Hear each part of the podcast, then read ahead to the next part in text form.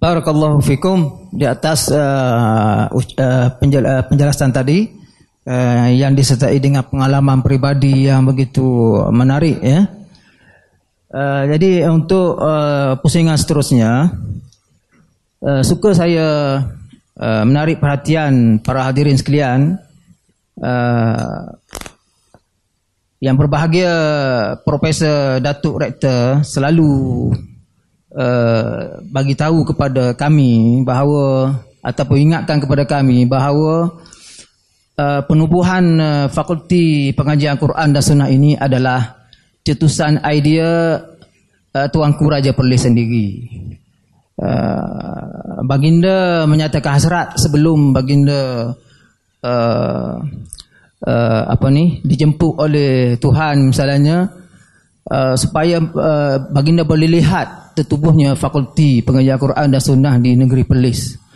Jadi ini merupakan satu perkara yang sebenarnya apabila saya setiap kali saya ingatkan perkara ini saya sejak rasa bersemangat.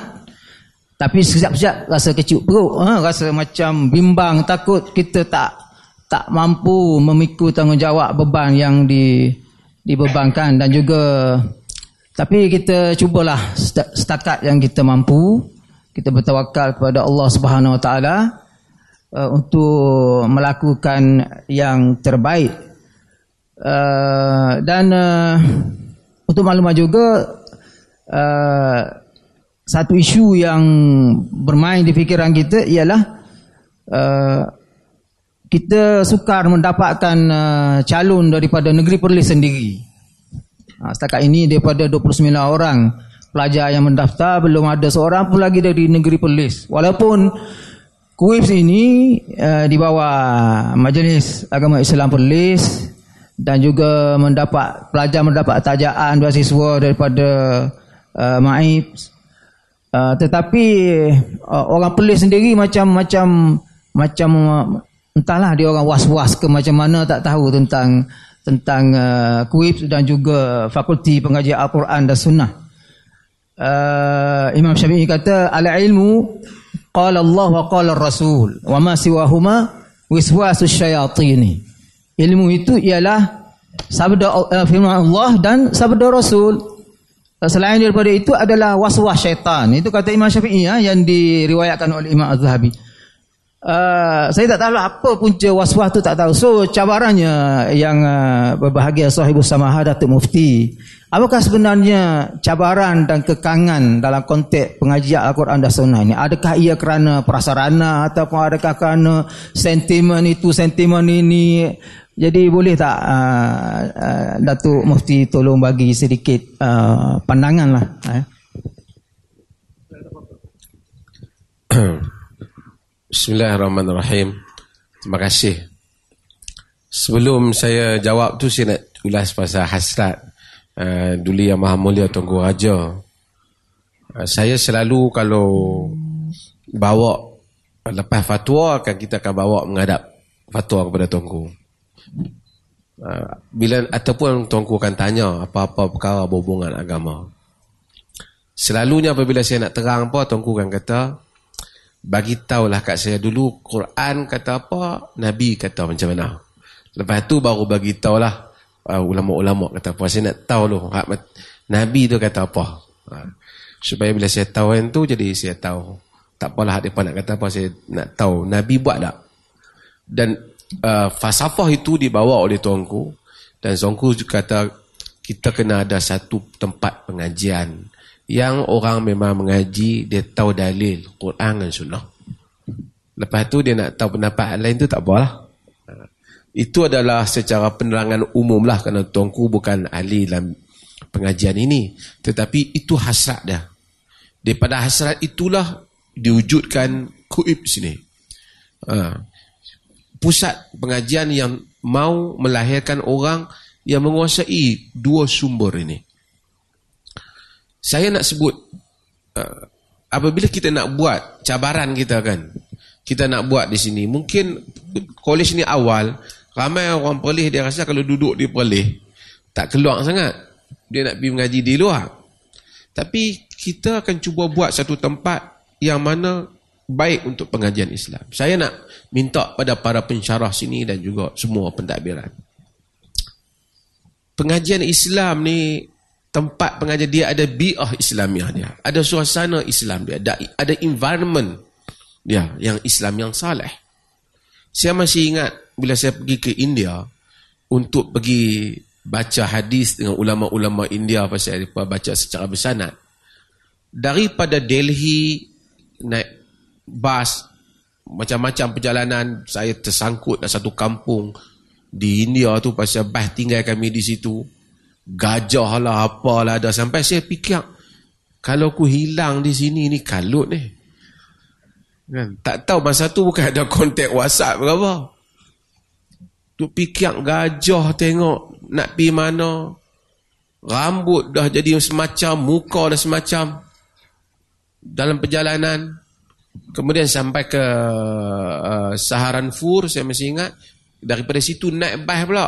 Atas bas tu orang baju pun kadang-kadang pakai terkoyak sana terkoyak sini. Naik nak pergi ke Durban. Sebelum sampai Durban nak bas lama. Saya rasa tak tahu kusut masa ni. Saya dengan satu orang kawan ni, dia pun mengaji hadis dia. Saya masa perjalanan tu saya tempat terfikir berbaloi ke aku mai sini ni nak pi baca hadis dengan rumah-rumah ulama-ulama ni sampai pikir gangguan was-was tadi ya. Tapi apabila saya sampai ke Durban, luar tu suasana lah ada India kan majoriti dia Hindu. Dia suasana mereka lah. Jadi kita pergi sampai sana uh, saya masuk ke Durban uh, uh, apa nama uh, uh, Darul Ulum. Saya masuk ke situ Masuk saja. Saya rasa suasana dia lain. Dari segi pakaiannya, dari segi orangnya. Lepas tu kami pergi jumpa Maulana tu tunjuk surat daripada uh, Syekh Abdul Lais. Hmm. Kemudian dia bagi sedia rumah tetamu Mehman Khanah. Lepas mandi saya mandi, mandi pun ayak macam dengan ayak Milo lah badan. Kan? Lepas daripada tu pergi memang suasana di situ memang macam tahun 1700 kot saya ingat. Tempat tu lembu tarik kebau tarik makanan jual pun macam tu. Tapi yang penting bila saya masuk ke situ waktu maghrib berpusu-pusu pelajar pergi solat. Saya tak cakap tentang Universiti Madinah kerana itu suasana dia Madinah. Ni saya cakap tentang India. Solat dengar imam baca. Malam tengok Lepas tu pagi tu pergi semayang subuh. Sedap belajar tu baca. Ramai semayang subuh dia, sampai ke belakang. Pagi cerah tengok orang pelajar-pelajar berpusu-pusu bawa kitab sebesar-besar separuh ni ni. Di kitab dia apa kulit kebau. Uh, itu yang Syekh Rashid Ridha uh, sifatkan apabila dia melawat uh, uh, apa apa nama Darul Ulum. Dia melihat tempat itu, keajaiban itu, pemandangan mata dia. Duduk dalam majlis hadis, walaupun mereka lebih banyak kepada talaki membaca mutun dengan mengambil sanad dan mutun, tapi suasananya ialah suasana Islam. Kemudian saya musafir daripada situ setelah habis buat berjumpa dengan masyayikh hadis itu pergi ke uh, uh, uh, Nadawatul Ulama. An, uh, Syekh tempat Maulana Abu Hasan Ali An-Nadwi. Dia dah tak ada masa tu. Ada Syekh Rabi' uh, dia punya uh, anak sedara dia. Kami jadi tetamu dia. Duduk di situ. Daripada luar tu macam-macam suasana India masuk je tempat dia lain perasaan kita suasana ilmu tempat cetakannya pemandangannya bahasa orangnya saya rasa ini benda yang mesti kita wujudkan. Bila orang masuk dalam kawasan Kuib, suasana dia Islam. Sibrah dia Islamiah. Ini penting. Saya cerita je lah. Saya puji jugalah tempat uh, Dr. Ismail Lutfi. Walaupun tak bawa ramai student dia lagi. Tapi kita masuk suasana tu, kita tahu suasananya Islam. Kita bukanlah jumuk sangat. Tapi maksud suasana Islam. Bahasanya Islam. Pakaiannya Islam. Perwatakannya perwatakan ahli ilm. Ataupun uh, tulabul ilm. Belajar ilmu. Talabatul ilm ni ada watak dia. Bukanlah salah nak pakai macam pun tapi kalau boleh lah. Cabarannya saya rasa kita mesti mengikhlaskan kita nak kena cari pelajar yang nak mai ke, kepada kita kerana ilmu. Jangan takut. InsyaAllah soal rezeki masa depan ni, saya tak pernah dengar lagi. Ulama mati lapar. Mati lapar. InsyaAllah ada rezeki. Orang orang kata orang yang jauh sekali berjalan untuk menuntun ilmu, Baqi bin Makhlad, dia daripada Andalus. Andalus ialah tempat sebelumnya ialah mazhab Al-Auza'i, kemudian dikuasai oleh mazhab Imam Malik uh, oleh kerana anak murid kuat Imam Malik iaitu Yahya bin Yahya Al-Laythi balik ke Andalus dan mengembangkan mazhab Malik. Imam Malik ni ada dua orang Yahya, Yahya bin Yahya Al-Ansari yang tu yang meriwayatkan daripada juga riwayat Imam Malik dan dia dalam Sahih Muslim. Dia bukan itu, Yahya bin Yahya Al-Laythi buat balik mazhab Malik dan mazhab di sana. Al-Lays uh, Baqi bin Makhlad berjalan nak jumpa Imam Imam Ahmad daripada Andalus. Jauh bayangkan Andalus nak pergi ke Baghdad sebahagian para penulis menulis dia jalan kaki lah tapi maksudnya ialah naik, naik kapal naik apa. Tak ada kenderaan bukan ada kuda daripada Andalus datang. Allah takdirkan saya selalu cerita benda ni kepada pelajar juga untuk bagi semangat. Allah takdirkan dia sampai ke Baghdad pada dia nak betul-betul datang nak mengaji dengan Imam Ahmad. Tapi dia sampai pada zaman yang Imam Ahmad Imam Ahmad mumtahan. Dia diuji dengan dilarang untuk mengajak. Sampai-sampai majlis dia tak kenal siapa Baghdad. Dia tengok ada majlis Abu Zakaria, itu Yahya bin Ma'in. Dia masuklah ni kata. Dia ni orang jauh. Yuhibbu an yas'al. Suka nak tanya. Dia tanya. Apa soalan dia tu Yahya tahu dia. Dia tanya tentang Hisham bin Ammar. Dia tanya apa tentang orang rawi. Lepas tu lepas kali dia pergi tanya Yahya. Sedangkan Yahya bin, uh, ada masalah dengan Imam Ahmad di sudut pendirian itu. Bukan tidaklah jauh tapi ungkapan Yahya itu telah menimbulkan sedikit tak puas hati Imam Ahmad. Tapi saya nak ceritanya ialah dia tanya tentang Imam Ahmad. Dia kata orang seperti Imam Ahmad tak ditanya. Imam khairuhum, imamul muslimin wa khairuhum. Imam muslimin dan sebaik-baik. Rumah dia Imam Ahmad. Dia pergi rumah Imam Ahmad. Dia ketuk rumah Imam Ahmad. Imam Ahmad buka rumah. Imam Ahmad tanya dia daripada mana? Dia kata daripada Andalus. Dia, dia, dia kata dia mula daripada mana? Dia kata, Ba'in min makan ni Ba'in. Aku sebah, aku lalu masuk laut untuk yang sampai. Oh, min Afrika. Min Andalus. Oh, dia kata, Inna mawdu'aka la Ba'in. Wa makana syai'in ahabbu ilayya min an u'ina. Mithlak. Aku tak ada benda yang lebih aku suka daripada nak tolong orang yang seperti kau. Tapi kau tahu tak? Aku ni diuji. Aku tak boleh mengajar. Dia kata aku tahu.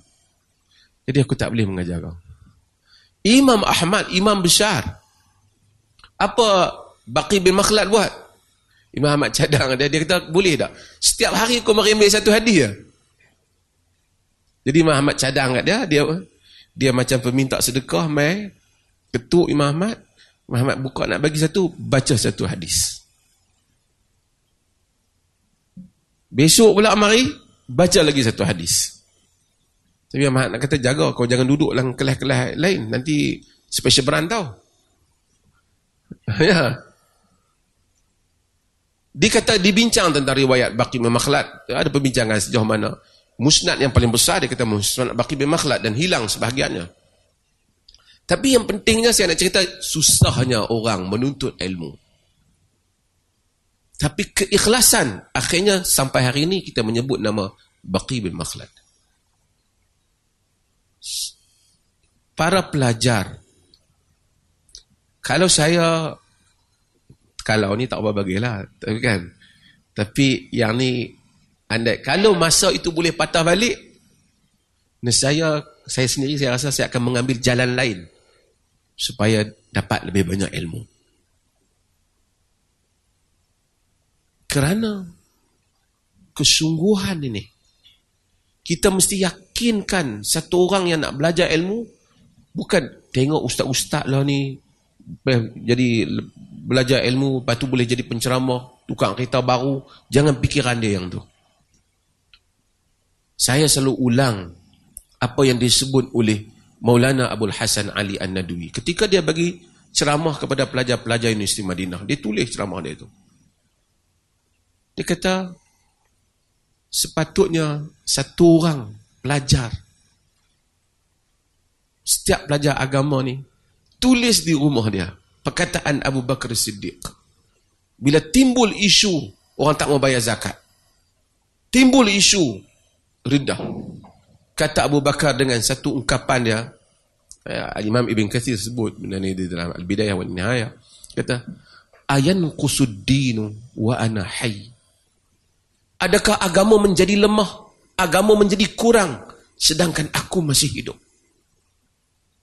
Di atas semangat itulah Abu Bakar berjuang habis-habisan mengekalkan agama seperti mana pada zaman Nabi sallallahu alaihi wasallam. Kata Maulana Abdul Hasan Ali An-Nadwi, tulis dalam diri anda. Ayan qusuddin wa ana hayy Adakah agama menjadi kurang sedangkan aku masih hidup? Kalau itu semangat kita, kalau itulah pelajar yang kita dapat, kita tidak perlu berlatih pelajar agama. Kita perlu orang tokoh-tokoh ini tak ramai, tapi impaknya besar. Sebab itu keikhlasan. Insya Allah Allah mengangkat orang berain, orang ada pengetahuan. Saya tidak termasuklah dalam uh, ahli ilmu. Masih masuk dalam pelajar ilmu. Dalam pelajar ilmu itu pun, sikit sebanyak Allah beri tempisan eh, fadilat kepada ilmu itu adalah rasa apa yang orang mungkin pergi mengaji bidang lain rasa pun kita rasa lah juga. Kan? Kok orang lain makan sedap, kita mengaji hadis ni makan kurang sedap sikit. Kau mengaji makan lagi sedap, tak tahu lah. Kan? Itu soal kemudian. Cabaran kita ialah kita mesti memahamkan bidang ini tanggungjawab kita untuk mempertahankannya. Dan hendaklah para pensyarah, universiti, pensyarah dan pelajar mengajar ilmu ini sebagai pejuang kepada agama. Bukan pada pada pejuang pada masa depan. Tak apalah kehendak industri itu kita tulislah untuk kementerian. Tapi semangat kita ialah semangat Abu Bakar. Ayan kusuddin wa ana hayy. Mudah-mudahan itulah pandangan masih.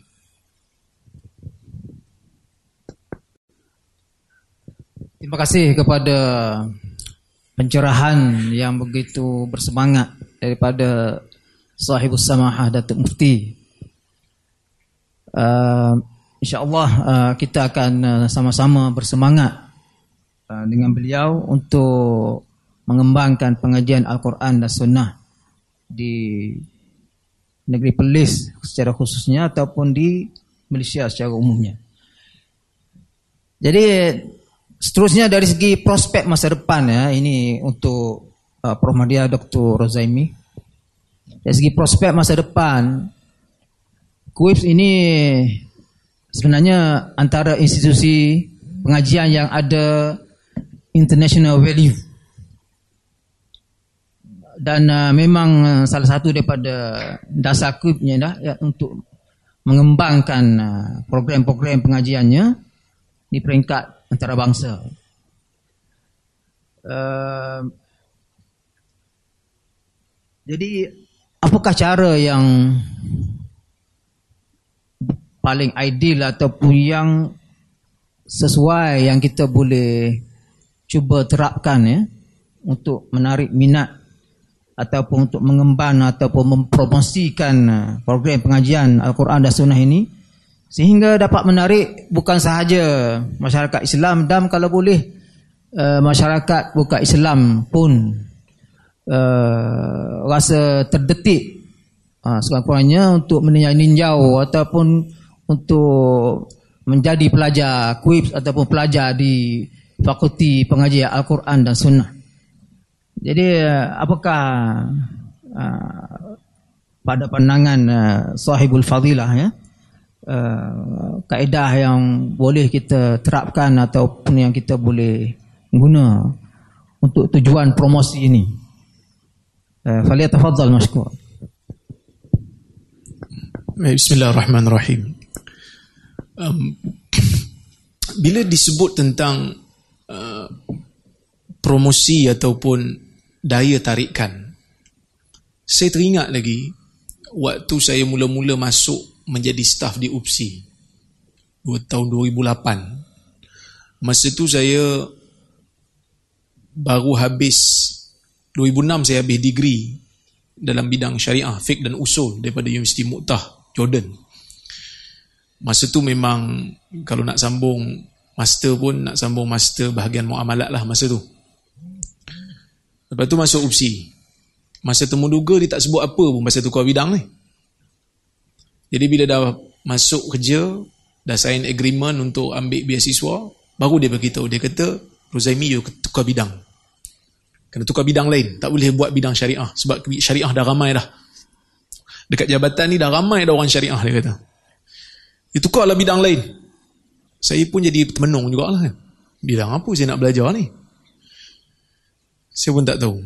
Sampai satu ketika saya istikharah lah. Istikharah apa bidang nak belajar ni saya pun tak tahu. Tak ada idea. Saya tertengok video Datuk Mufti dekat YouTube. Masa tu saya kenal lah Datuk Mufti. Datuk Mufti tak kenal saya masa tu. Jadi saya pun tengok, saya kata macam best juga cara hurai, sebut kitab-kitab yang saya pun tak pernah baca sebab bidang syariah kan. Dan kebetulan masa tu saya tak minat pun hadis ni. Mana-mana subjek yang ada hadis yang boleh pilih untuk tak belajar, saya tak akan ambil. Saya tak belajar lah masa kat Jordan tu saya tak belajar. Jarah takdil tak belajar. Kan saya belajar benda-benda yang wajib belajar je kalau hadis ni. Sebab dia ada satu, saya ada satu macam stigma. Hadis ni susah. Quran dan sunnah ni macam bidang yang susah. Usuluddin ni. Jadi saya pun nekat lah saya kata saya nak buat bidang hadis lah. Saya pun bagi tahu dekat ketua jabatan saya kata saya nak buat bidang hadis. Dia tengok saya dia terkejut. Bidang hadis? Adakah yakin?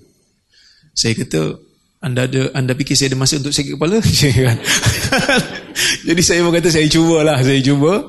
Saya cuba. Jadi saya buat master di UIA masa tu. Lepas tu saya nak buat PhD. Bila saya nak buat PhD saya rasa macam di Malaysia ni ada satu kecenderungan ya, pusat-pusat pengajian ni tengok selera belajar. Ha, itu satu benda yang saya rasa macam agak kita kena ubah lah. Kecenderungan pelajar contohnya kalau macam pelajar rasa susah kita pun nak bagi kurang sikit. Tadi kita bincang dengan Tuan Rektor kan. Kadang-kadang dia ada kecenderungan tu. Jadi sepatutnya pusat pengajian dia kena pastikan pelajar dia menjadi pakar dalam bidang yang dia belajar. Jadi saya pun rasa macam tu. Saya rasa macam saya bidang hadis masuk lambat kan. 24 tahun baru nak belajar hadis secara fokus. Sebelum tu tak belajar. Jadi bila saya belajar dekat UIA masa tu saya rasa macam ada benda yang saya tak cukup lagi. Jadi bila saya tengok pusat-pusat pengajian yang ada ni saya nampak masa tu Madinah susah nak masuk lah. Sebab mesti ada degree Madinah, master Madinah. Sebab saya nak buat PhD. Saudi yang macam Riyadh pun susah sikit nak dapat sebab dia lambat. Saya kena pergi cepat. Syria masa tu tengah perang. Kan? Mesir pun masa tu dengan isu Mursi baru jatuh tak boleh pergi. Jadi saya rasa Jordan paling aman sebab dia punya ibu negara pun aman kan. Jadi aman je Jordan tu. Jadi saya kata dekat dekan saya saya nak pergi Jordan. Sebab apa? Bila saya tengok dia punya senarai pengajian dia memang betul-betul mendalam dalam ilmu hadis. 12 subjek untuk PhD. Yang mana semua menjurus dalam ilmu hadis. Jadi benda ni yang sepatutnya diambil oleh uh, bukan hanya institusi pengajian tetapi pelajar kita pun kena ubah mentaliti. Sebab saya duduk kat universiti, taklah lama tapi pengalaman saya duduk kat universiti ni kadang-kadang tajuk-tajuk kajian ni tidak membantu pelajar untuk membina malakah ilmiah dia. Tak membina takhasus dia. Contoh eh, nak buat master dia kaji pemahaman hadis palsu dekat sekolah sekian-sekian-sekian. Dapat master hadis. Dia master hadis ke master sekolah? Kalau tengok kajian, dia lebih kepada master sekolah tu. Jadi sebab tu, pelajar pun kena ubah mentaliti, institusi pun kita kena sediakan satu program yang menjadikan pelajar-pelajar kita bila keluar mutamakin. Dan kita pun pensyarah-pensyarah di universiti. Kadang-kadang ada satu satu pemikiran Yang ni saya lawan dekat UPSI. Sebelum saya balik tu dia orang ada kecenderungan ni lepas tu bila saya balik saya lawan. Kadang-kadang orang yang bukan dalam bidang hadis, bukan dalam bidang Quran Sunnah ni dia bila pandang dia mungkin dah jadi profesor dalam bidang dia. Tapi bila dia pandang bidang orang lain dia rasa macam tak ada apa. Contoh bila ada tesis-tesis master nak buat takhrij kitab-kitab jawi dia kata lah takhrij ni senang.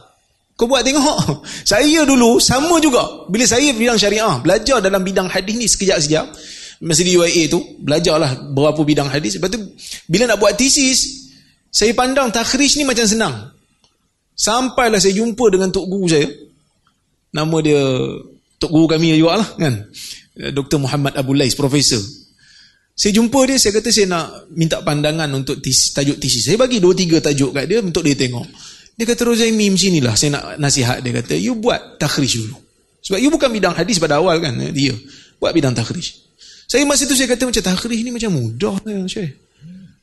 Dia kata jangan, dia kata. Buat dulu.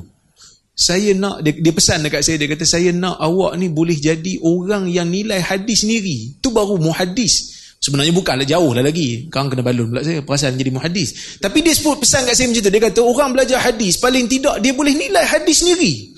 Saya tak nak orang belajar hadis. Tetapi bila nukil hadis, hadis ni disahihkan oleh Al-Albani. Dia kata, yang ni semua orang boleh buat. Orang bukan bidang boleh buat. Dia kata, paling tidak you boleh buat. You buat, dia kata. Saya pun dengar cakap syekh lah. Masa tu mungkin dia nampak apa yang saya tak nampak. Jadi bila saya buat takhrij, saya, masa tesis master saya adalah berkaitan dengan penilaian hadis-hadis mursal dalam Musannah Abdul Razak khas tumpuan dalam kitab zakat. Saya himpunkan semua hadis mursal saya kaji balik tengok sanad dia. Masa tu baru betul baru saya nampak rupanya penilaian hadis ni bukan senang. Buka balik kitab-kitab buka balik kitab-kitab mustalah buka balik kitab ilal baru banyak jugalah masa tu saya belajar balik saya tengok balik saya mula zaman syekh balik. Baru kita tahu rupanya nak menjadi orang yang boleh menilai hadis ni perlukan kepada satu pengkhususan yang betul-betul boleh menjadikan dia ni menguasai bidang dia. Dan kita pun, KUIPS pun kalau boleh sebab KUIPS ni dia IPTS yang yang ada sikit bebas lah kalau macam kerajaan ni dia dia agak ni sikit, dia agak rigid sikit sebab ada bajet kerajaan nak turun. Tapi kalau boleh lah, jadikan program Quran dan Sunnah ni betul-betul mencakupi semua bidang yang diperlukan. Contoh macam hadis kita ada fiqh mutun, kita ada jarah ta'dil, kita ada at-takhrij wa dirasatul asanid, kita ada ilal hadis. Kemudian campurkan sekali dengan benda-benda yang bersifat contemporary. Supaya dia asas pun dia belajar dalam masa yang sama isu-isu semasa dalam bidang dia pun dia tahu. Macam Jordan umpamanya, saya sebut Jordan lah. Sebab saya belajar di sana. Kadang-kadang di Malaysia ni dia ada subjek yang kita panggil sebagai qadaya mu'asirah fi dirasati sunnah kan? Ada. Satu subjek. Isu-isu semasa dalam pengajian sunnah. Kalau di Jordan dipecahkan lagi. Isu-isu semasa tu terlalu luas. Dia pecahkan lagi. Al-ahadisu al-ahadisu muntaqadah fi sahihin, satu subjek. Kemudian al-hadis wal madrasah aqliyah, satu subjek. Jadi dipecah-pecahkan supaya setiap bidang tu kita fokus supaya tak terlalu banyak belajar dalam 14 minggu. Sebab kita kan belajar satu semester 14 minggu. Jadi benda-benda ni bagi saya nampak macam akan jadi satu daya tarikan kepada orang luar dan datang sini. Dan menjadikan mentaliti pelajar kita pula. Jadi ada satu ni juga masalah pelajar kita ni pula bila belajar nak senang. Itu susah juga. Sepatutnya kita belajar. Kita kena kita kena latih belajar kita supaya berani. Macam saya belajar masa master dulu kan. Belajar dengan budak-budak Malaysia sebahagiannya. Bila Syekh Syekh Abu Lais ni dia kalau masuk kelas dia, dia suruh orang baca kitab dia. Baca dia syarah. Baca dia syarah. Kan? Jadi bila masuk kelas dia, semua budak-budak ni semua duduk belakang, tak nak baca. Sebab kalau baca takut salah. Baca kitab Arab kan? Ah, dia pula jenis uh, grammar Nazi ni dia nak salah nahu je dia sound terus. Hantar syaitan dia kata. Kan ha, boleh kan dia style gurau lah. Jadi nak kata kadang-kadang pelajar-pelajar kita ni orang-orang Melayu ni takut tak kena tempat. Takut malas pun ada juga kan? Ha, jadi ini pun saya akui benda ni berlaku di UPSI pun sama. Sepatutnya bila masuk aja ke universiti sepatutnya bahasa Arab dah settle. Tapi bila masuk bahasa Arab pun, bahasa Arab pun tak lepas lagi. Letih lagi tu. Sepatutnya dah boleh baca kitab Arab dah. Sebab stam dah mumtaz dah. Bahasa Arab tu dah okey dah sepatutnya. Tapi tak okey lagi. Jadi kita sebenarnya bukan hanya di institusi saja yang bermasalah. Sebenarnya kita daripada sekolah lagi, pelajar-pelajar kita dah menghadapi masalah. Itu yang bila balik tu keluar, mengaji pun tak apa nak ni. Lepas tu belajar di universiti pun kursus-kursus yang ada pun tidak membantu. Tesis pun tak membantu. Balik-balik mengajar masyarakat. Bab, masuk bab malhamah kubra. Kan, masuk bab hadis. Fitan, malhamah kubra. Dia terjemah kedai daging yang besar. kan ha. bila bila hurai bab sirah Nabi naik burak dia kata Nabi naik beruk kan ha, dia kata kitab cakap macam tu padahal dia yang dia yang tak ber, tidak ber, ber, tidak ada tamakun di dalam di dalam bidang dia jadi ni yang menyedihkan sebenarnya kita kena sama-sama ubah ha, maksudnya kita yang ada dalam bidang Quran dan Sunnah ni kita lebih tahu daripada orang lain kita lebih tahu dan kita kena kita kena pertahan bidang kita. Bolehlah nak campur sikit-sikit tapi jangan sampai hilang kita punya identiti. Nak kata orang hadis pun bukan, nak kata orang apa? Uh, IT pun bukan. Kan kadang-kadang digabung kan IT dan IT dan hadis pun nak bagi kelainan sikit tapi nak dia terlalu mild, terlalu ke, apa ni uh, kata orang orang Kedah apa? Uh, kata orang utara. Ceroy, ceroy sangat. Sampai nak kata bidang hadis pun bukan, nak kata bidang IT pun bukan. Duduklah dia dalam dua alam. Ha, jadi saya tak mau begitu. Saya punya harapan adalah kita menghasilkan orang yang mutakhasis. Orang yang betul-betul mendalami bidang tu. Dan kalau boleh lah, Guibs dah ada degree sunnah kan. Ha, kalau boleh perkenalkanlah ilmu ilal ni. Kerana dekat universiti ni tak ada lagi ilmu ilal ni diajar. Kerana ilmu ilal ni lah kunci yang akan melahirkan tokoh-tokoh hadis yang besar-besar. Bukan kita nak nak jadikan dia tu pakar ilal sampai tengok sanad boleh tahu. Paling tidak dia bila baca kitab ilal dia faham. Ha, dia faham ni maksud apa? Apa yang dimaksudkan dengan luzumut tariq? Apa yang dimaksudkan oleh Ibn Adi bila dia kata hadha tariq ashal alaih? Baru dia faham. Oh, bila dia baca kitab ilal. Sebab saya pun dulu macam tu. Pergi Jordan, dah ada master hadis dah. Pergi Jordan bila belajar kitab ilal, saya menung seorang. Ni apa dia cakap ni? Bila belajar ilmu tu baru kita tahu. Oh syekh sebut ini maksud dia, ini maksud dia, ini maksud luzum mutarik, ini maksud asalakal sulukul jadah dan seumpamanya. Kerana ilmu ni kita kurang pendedahan dekat negara kita. Perlu diperkenalkan balik, perlu pelajar-pelajar kita tekuni balik. Antaranya yang wajib belajar orang hadis. Syarah ilal tirmizi kena hadam lah. Ha, kena hadam, paling tidak. Wallahu a'lam. Barakallahu fikum ala al-ifadah al-jamilah.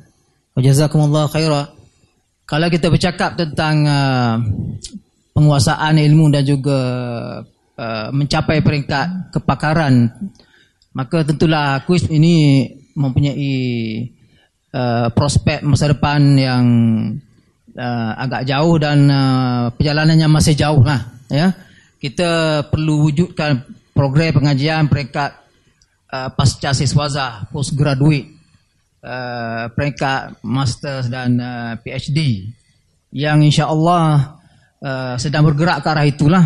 Mana Fakulti Pengajian Islam pun sudah hampir menyiapkan program itu dan Fakulti Pengajian Al-Quran dan Sunnah sendiri targetnya tahun depan kita akan uh, cuba adakan uh, pengajian peringkat postgraduate. Maka di situlah mungkin akan bermula bidan uh, pokhususan yang lebih mendalam, tinggi, untuk mencapai tahap kepakaran misalnya seperti subjek ilal yang disebut oleh Prof. Nadia Dr. Rozaimin tadi uh, saya secara peribadi memang di peringkat MA saya mula menekuni uh, subjek seperti itulah ya uh, kita belajar di Jordan kena hafal kitab syarah ilal termizi itu dan guru kita pun tokoh yang masyhur seperti Profesor Dr. Hammam Said yang memang uh, pakar dalam bidang itu. Maka begitulah prosesnya. Uh, kuis pun akan uh, melalui proses yang sama. Maka kita perlu bina kepakaran itu berdasarkan program-program yang akan kita pertingkatkan dari masa ke semasa. Jadi untuk untuk uh, uh, uh, sahibul fadilah Dr. Uh, Ahmad Kamilin masih lagi dalam konteks pros, prospek masa depan dan juga langkah-langkah untuk kita mengembangkan uh, program pengajian ini uh, mungkin ada uh, idea ataupun pandangan dari segi uh, bagaimana kita nak uh, mengadakan uh, kolaborasi ya uh, kerjasama antara institusi pengajian yang sebenarnya saya lihat beberapa institusi di Malaysia ini sedang mengembangkan pengajian Al-Quran dan Sunnah. Di UMSI sendiri pun ada program pengajian Al-Quran. Jadi mungkin di sana ada ruang kerjasama yang kita boleh bina uh, di antara institusi-institusi dan juga uh, hatta di peringkat antarabangsa lah. Uh, mungkin ada institusi di luar Malaysia yang memperkenalkan pengajian yang sama ataupun program yang sama. Uh, mungkin kita boleh jalin kerjasama. Uh, so setakat manakah kerjasama itu kita boleh adakan misalnya? Uh, adakah kalau institusi seperti di negara Iran ke misalnya boleh tak kita buat kerjasama uh, dengan mereka dalam bidang pengajian ini? Uh, misalnya.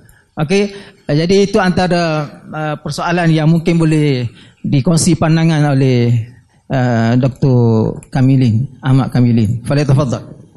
Uh, terima kasih kepada tuan moderator kita uh, dan uh, apa yang disebutkan tentang antarbangsaan kerjasama yang nak dibina antara fakulti ataupun satu institusi ini satu perkara yang banyak dititik beratkan. Sebab tu kalau kita tengoklah cuma kita ni mungkin ada pandangan yang berbeza. Tetapi di pihak misal kata kementerian kenapa mereka ni duk sibuk duk kejar ranking kan? Kan? Kalau kata tengok uh, ranking tu antara satu benda yang priority sampaikan dia nak kejar sekarang dia nak push UM UM tu dia nak letakkan juga bawah top 100 ha, tahun ni UM dapat lah kan dapat tempat ke 70 ha, UPM dapat tempat 159 ha, UKM dapat 160 USM dapat 165 kira itu semua duduk push. Tetapi kenapa apa reason di sebalik ni kita tak biasanya kita tak tak berapa kisahlah tapi dia orang ni sebenarnya nak visibility. Maksudnya dia nak universiti mereka ini dikenali di peringkat antarabangsa. Supaya pelajar-pelajar antarabangsa ni bila datang ni dia bila nak datang tu dia kata oh sebab universiti ni berprestij. Universiti ni apa nama sum'ah dia hebat. Saya pernah dalam isu ni saya saya sebut pada universiti saya sebelum ni. Saya kata buat apa kita nak kejar-kejar Untuk nak dapatkan visibility zaman sekarang ni Banyak cara Tak semestinya kita kena bergantung pada ranking. Sebab bila kita nak masuk ranking Dia bukan hanya semata-mata orang tu dah masuk ranking.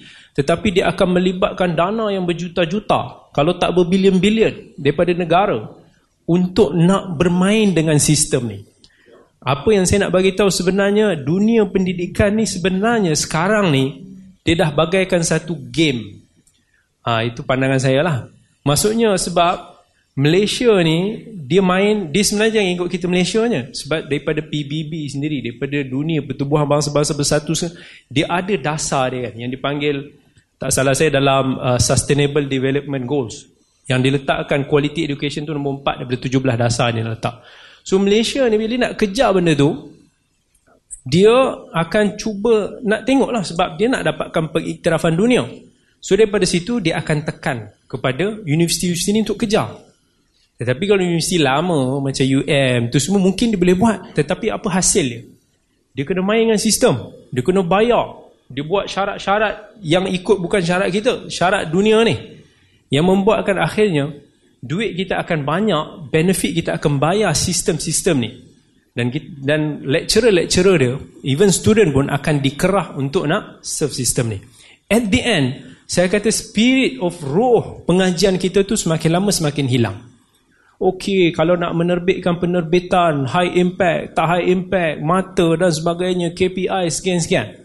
Akhirnya, kehidupan tu akan membuatkan even para pensyarah ditekan untuk nak serve kita kata ke, keperluan KPI-KPI ni dan akhirnya roh kita untuk nak mendidik generasi itu akhirnya semakin surut ataupun semakin berkurangan.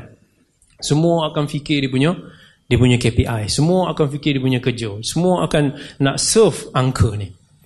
Tetapi spirit tu hilang. Saya kata, saya kata kat universiti. Saya kata okey, ini tak apalah mungkin universiti sains ni mungkin dia orang perlu. Tetapi kami dalam bidang pengajian Islam ni visibility, credibility tu saya rasa saya tak tengok dia ada kaitan dengan ranking ni. Saya ambil contoh kan, universiti ternama dunia pengajian Islam. Kita ada Universiti Madinah, Azhar, Jordan dan sebagainya. Semua ni kalau tengok ranking dunia ni, tak tahulah nombor berapa lah kot, lebih daripada bawah seribu. Tetapi bila orang cakap pengajian Islam ni, belajar kat mana dulu? Oh, dia ni belajar dekat Madinah umpamanya. Oh, dia ni belajar dekat sekian. Ni belajar kat sini dia punya aura, dia punya credibility, sum'ah tu ada. Oh, Masya Allah, Masya Allah.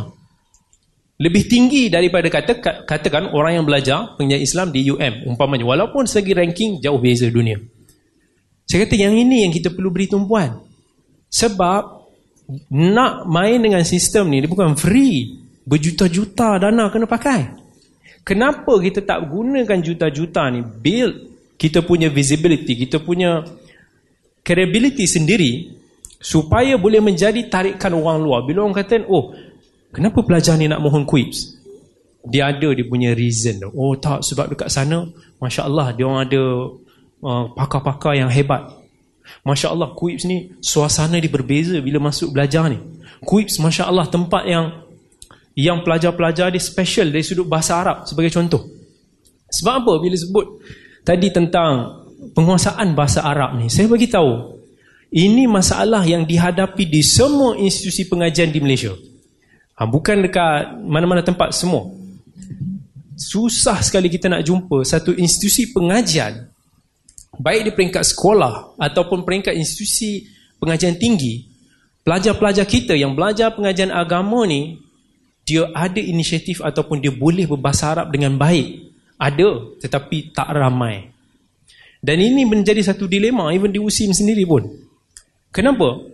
Pelajar macam tadi Father Dr. Zaimi sebut, pelajar daripada STAM sepatutnya boleh berbahasa Arab. Tetapi bila masuk ke fakulti itu, ya salam. Sampai kalau kita suruh baca mukaddimah pun tak boleh nak faham. Kalau kita suruh buat ini pun tak boleh. Nak tulis ini pun tak boleh. Sampai tahun tiga pun tak dapat. Sampai kan kita rasa macam, apa masalah? Apa apa problem tu terletak pada siapa? Pada kita pengajar, pada sistem, pada institusi ataupun pada pelajar itu sendiri. Dan semua ini memainkan peranan sebenarnya. Kenapa daripada dulu sampai sekarang kita tak boleh bina bi'ah? Bi'ah untuk pelajar ni berbahasa Arab. Pelajar ni sebab kita tak boleh nafi. Orang nak belajar Quran Sunnah, dia tak boleh lari daripada bahasa Arab. Sebab itu adalah bahasa perantara. Yang mana kebanyakan maraja rujukan-rujukan kita semua masih lagi dalam berbahasa Arab. Dan itu bahasa Al-Quran, bahasa hadis, bahasa wahyu. Tetapi kalau ini kita tak bagi tumpuan, pelajar dia akan tak boleh nak cope dengan apa yang universiti nak sampai. Universiti kita nak pelajar kita nanti insya-Allah jadi seorang yang mutamakin, yang hebat di dalam penguasaan ilmunya bila dia keluar. Tetapi pelajar tu sini tak boleh nak serap. Kenapa? Dia lain. Kalau kita pergi belajar kat luar negara, kita pergi Middle East, kita adalah minoriti. Kita dikelilingi oleh pelajar-pelajar yang pelbagai bahasa dan perantaraan kita kena cakap bahasa Arab. Kita push diri kita, kita paksa diri kita. Terpaksalah pergi kedai, pergi kedai apa nama? Kedai kedai runcit. Tak tahu nak minta telur apa, telur apa, telur apa. Mula-mula kita cakap, uh, you know, dajaj, dajaj. Oh, tahu. Baby, baby, dajaj. Mula-mula macam itulah kita cakap. Sampai oh kata bayt bayt. Oh baru kita ambil note tulis bayt. Oh bayt ni telur rupanya. Mula kita baby-baby lah. Ha, tapi itulah realiti. Kita mesti push diri kita. Tapi nak harapkan pelajar kita, realitinya kebanyakan kan tak. Cabaran daripada sudut belajar. So adakah macam mana kita nak repair dan realiti, ni realiti bukan kritik ataupun apa. Ramai yang masih lagi memilih pengajian Islam dia masih lagi sampai ada satu stigma ni mindset pelajar agama. Macam mana mindset pelajar agama? Yang ini yang kita nak cuba nak cuba clear kan. Kalau kata insyaAllah quips nanti uh, dah stabil untuk nak asaskan fakulti ni. Pelajar yang kita expect bila orang kata pelajar Quran Sunnah Masya Allah, pelajar ni excellent, pelajar ni ada passion, pelajar ni aktif, pelajar ni motivated. Tetapi realiti kita akan jumpa pelajar yang orang kata oh Allah ni pelajar mindset pelajar agama ni. Bila buat kerja pun so-so je. bila buat apa pun kalau kata syarat dua dibuat dua tak ada siapa nak buat empat ataupun lebih lagi. Buat ala kadar. Lepas tu tak ada keinginan tak tak aktif lazy pun ada. Dengan keadaan macam orang kata spoon feed pun ada. Maksudnya apa yang tu suap makan. Apa yang suap makan. Cabaran dan itu semua penting macam mana kita punya sistem even daripada peringkat institusi universiti itu sendiri dan juga pengajar. Macam mana dia nak sampaikan? Sama ada kita hanya nak jadi muallim sama ada kita nak jadi mudarris. Sahaja. Kita hanya mengajar sahaja kemudian dah caw kalau itu kat negara Arab boleh buatlah. Ataupun kita nak jadi murabbi. Seorang yang berperanan nak bentuk anak didik kita Dekat negara Arab tak apa. Syekh dia mengajar, syekh dia keluar, kita pun suasana tu ada push kita untuk nak mencari, mencari, mencari. Tapi kat Malaysia ni kalau kita buat macam tu, student akan terpinga-pinga. Dia akan lala dia akan lost. Sampai ke tahap lecturers yang macam itulah yang kita kata tadi. Kita jadi meraihkan keinginan student. Oh, student majoritinya macam tak berapa faham, tak boleh nak cope. Kita akan downgrade kita punya syllabus. Kita akan downgrade kita punya pengajaran. Akhirnya, oh, oh ni sama juga. Apa yang berlaku di universiti lain, maybe akan berlaku semula di QUIPS. Yang ini kita nak cuba elak. Tetapi, nak elak benda-benda ni sangat penting kita kena tahu hala tuju kita. Macam mana kita nak mengajar, nak develop sebab suasana pelajar kita di sini sangat berbeza dengan suasana pelajar yang katakan pergi belajar di luar negara. Macam mana kita nak kita nak ni kalau peringkat kementerian dia adalah juga dasar-dasar dia tu kan. Kalau masuk KPM tu, TP besar-besar dia punya falsafah, dia punya dasar dia tu semua kan. Yang mana dia macam mana pelajar yang dia nak lahirkan program keberhasilan program yang dia nak lahirkan kan dia tengok kepada orang kata apa? Uh, heart, heart ni hati. Dia tengok kepada hand, tangan. Dia tengok kepada head, kepala. Kepala head tu yang dipanggil kognitif tu lah. Yang nak latih ilmunya, analisisnya, critical thinkingnya, problem solvingnya. Ha, daripada sudut hand ni macam dia kata psikomotor tu. Ada sudut reaksi fizikal, komunikasinya. Dari sudut heart, responsif, penerimaan student tu sendiri. Yang dipanggil sebagai efektif. Kat bahasa-bahasa mereka ni lah. Ini antara perkara yang kita kena raikan. Macam mana kita nak lahirkan graduan yang bukan hanya makan suap. Kalau kita nak lahirkan graduan dalam bidang hadis, bukan hanya nukil, nukil, nukil. Oh, sahahahu fulan, da'afahu fulan, wala adri bi'ishqalahu fulan. Ha, kita pun tak tahu lah. Tapi yang penting bila orang tu, tu orang argue kita, mana anta hada fulan syekh? Tak, sebab kita sendiri tak boleh nak reasoning sebab tu saya selalu, kalau saya selalu nak galakkan pelajar ni, mesti dia kena ada keupayaan untuk nak ada critical thinking, problem solving. Kita mungkin tak sampai tahap nak nak jadi macam Imam Syafi'i, Imam Ahmad, mujtahid-mujtahid yang hebat-hebat ni. Tetapi setidak-tidaknya kita nak lalu jalan tu. Kita nak cuba faham, kenapa syekh ataupun kenapa imam ni dia kata ini halal. Kenapa hukum ni dinilai sebagai haram. Bukan bila kata kenapa haram, ni fulan kata macam ni syekh ni kata macam ni mufti ni kata macam ni. No. Sebagai talib ilm pelajar kita nak dia sendiri gerakkan mind dia. Oh saya faham sebab halal sebab okey ini kaedah dia. Tak apalah salah pun. Tapi kita nak at least dia ada that pemikiran. Tapi kebanyakan pengajian Islam bila dia mengajar kepada student ni apa yang dia ajar? Kau jangan kata selain daripada apa yang aku kata. Selain daripada apa kita belajar ni fail. Salah memaksa pelajar akhirnya budaya spoon feed, makan suap dah dah melekat. Kita pun tak apalah hafal je lah. Biarlah. Apa yang lecturer kata begitu-begitulah. Peringkat mula-mula tak apa. Tetapi bila kita nak lahirkan untuk pelajar yang lebih balance, lebih holistik, yang ni kita kena ajar. Saya ingat lagi masa saya belajar dulu tafsir, usul tafsir dengan Syekh Musa'id Tayyar. Uh, Dr. Musa'id Tayyar ni, dia orang yang macam lain sikit lah, Masya Allah.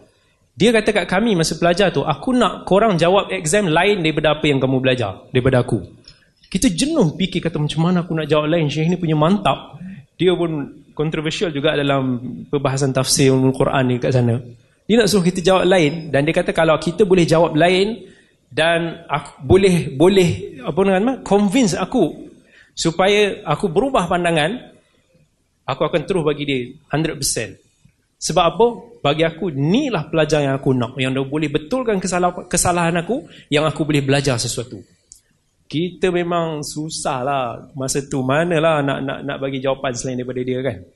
Tapi itu something, budaya pembelajaran yang baik yang kita nak bina. Jadi macam mana kita nak susun setiap daripada satu kos pengajian? Kalau cara sistem kita mengajar, sebab kita kena raikan perubahan zaman, perubahan situasi, dan pelajar. Nak suruh dulu belajar macam Bukhari dulu mungkin susah lah. Haddathana fulan an fulan an fulan belajar pun boleh-boleh serap je semua kan.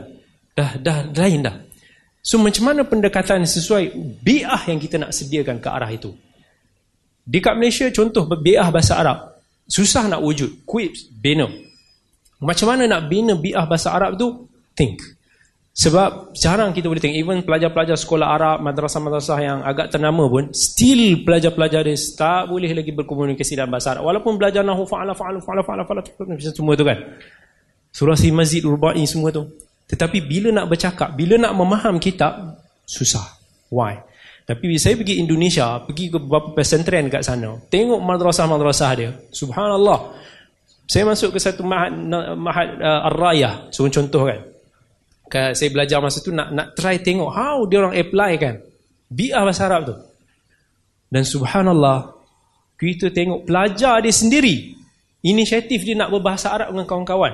Dia sambut kita tu terus pelajar dia salam. Kita pun kata macam nak jawab bahasa Arab nak cakap bahasa Melayu ni kan? Dah jadi macam kita rasa sebesalah first kali di serve kita dengan chai Arab yang teh kecil tu. Kita kata ah ini cawan Arab semua ni kan? Siap kapet Arab. Dia punya apa nama tempat sangga tangan tu pun nak duduk macam Arab juga macam tu kan? Dia kena duduk macam tu pegang perut macam tu. Nak juga macam tu. Saya pergi lawat dia punya bangunan saya kata Masya Allah bangunan dia dia pergi design macam Arab saya kata masuk tu Masya Allah kursi meja dia pun macam Arab dulu kan? Sampai bila saya lalu dekat padang bola tengok pelajar dia main bola kita ingatkan ah dia tengah main ni mesti dia dia sembang dia tak tak ada cakap Arab pelajar dia cakap Arab hatul kurah ya Allah ya Allah Sampai saya kata, Masya Allah, macam ni dia boleh buat macam tu? Saya jalan lagi tengok dekat ujung masjid tu. Tengok pelajar di tengah tengah muzakarah. Hai, kita curi-curi telinga nak tengok. Mesti dengan kawan ni cakap bahasa Indon kan? Tengok cakap bahasa Arab juga. Masya Allah, saya impress. Saya tanya pelajar dia, kenapa? Tak nampak pun ada ustaz-ustaz dia bergarutan? Tak nampak pun? Dia kata, tak. Sebab kami masa nak masuk ke mahat ni. Ha, sebab tu penting interview tu. Dia kata antara benda pertama sekali kami disedarkan adalah kami nak masuk sini adalah kerana kami nak menguasai bahasa Arab. Jadi kalau kami tak boleh nak asah diri kami bahasa Arab, apa kami masuk sini? Sebab itu Alhamdulillah, sangat bersyukur kalau kata uh, kita ni tak bergantung bajet pada kementerian ataupun apa-apa yang yang akan mencangkukkan hidung kita tu. Sebab kita boleh membawa hala tuju kita sendiri insya-Allah. Yang ni dia tak bergantung pada tu, dia bergantung pada apa nama apa nama dermawan-dermawan yang memang ada bagi. Dan dia boleh bina sistem dia dibuat. Dan itu sebab tu saya masa tu cuba dapatkan dia punya lepasan-lepasan tu untuk nak masuk ke sekolah saya tu. Sebab itu yang kita nak kita nak cuba terap, nak belajar. Sebab kita kata kita pergi Malaysia tak jumpa. Dan universiti pun susah nak buat. So, insyaAllah saya mengharapkan quiz dapat menghidupkan bi'ah tu. Masuk je macam kata sahib Usamah Datuk Mufti tadi. Kita masuk saja ke Quips nanti, bangunan baru nanti. InsyaAllah, moga-moga designer dia pun buat design bangunan yang menghidupkan suasana. Kalau masuk-masuk bangunan simen berlumutnya, mungkin kita dah macam, ah, macam feel pun tak ada kan. Masuk, ada okey ni tempat tiang halakah ni. Masuk tu kita feel bahasa Arab. Papan tanda ni semua kita letak bahasa Arab lah. Masuk tu lagi, ni aku kat Arab ke kat, kat pergelih ni kan. Oh, so mood tu, notice semua dalam bahasa Arab, pelajar mau tak mau dia akan dia akan cuba. But ini mesti come from the top. Dia tak boleh kita harap come dari bawah, mesti dari top. Insya-Allah, saya doakan moga-moga insya-Allah Quips boleh berjaya satu hari nanti dan insya-Allah kita akan melahirkan ramai cendekiawan-cendekiawan hebat apa nama tadi kalau kata uh, Fadil Tuan Moderator kata mungkin kita menghadapi kesukaran nak dapat tenaga pengajar daripada Perlis. insyaAllah kita looking forward for banyak tahun akan datang supaya anak-anak Perlis sendiri insyaAllah yang boleh berkhidmat berbakti di bumi harum manis, harum manis supaya dikekal harum. Ha. man dan manis insyaAllah. Wallahu ta'ala alam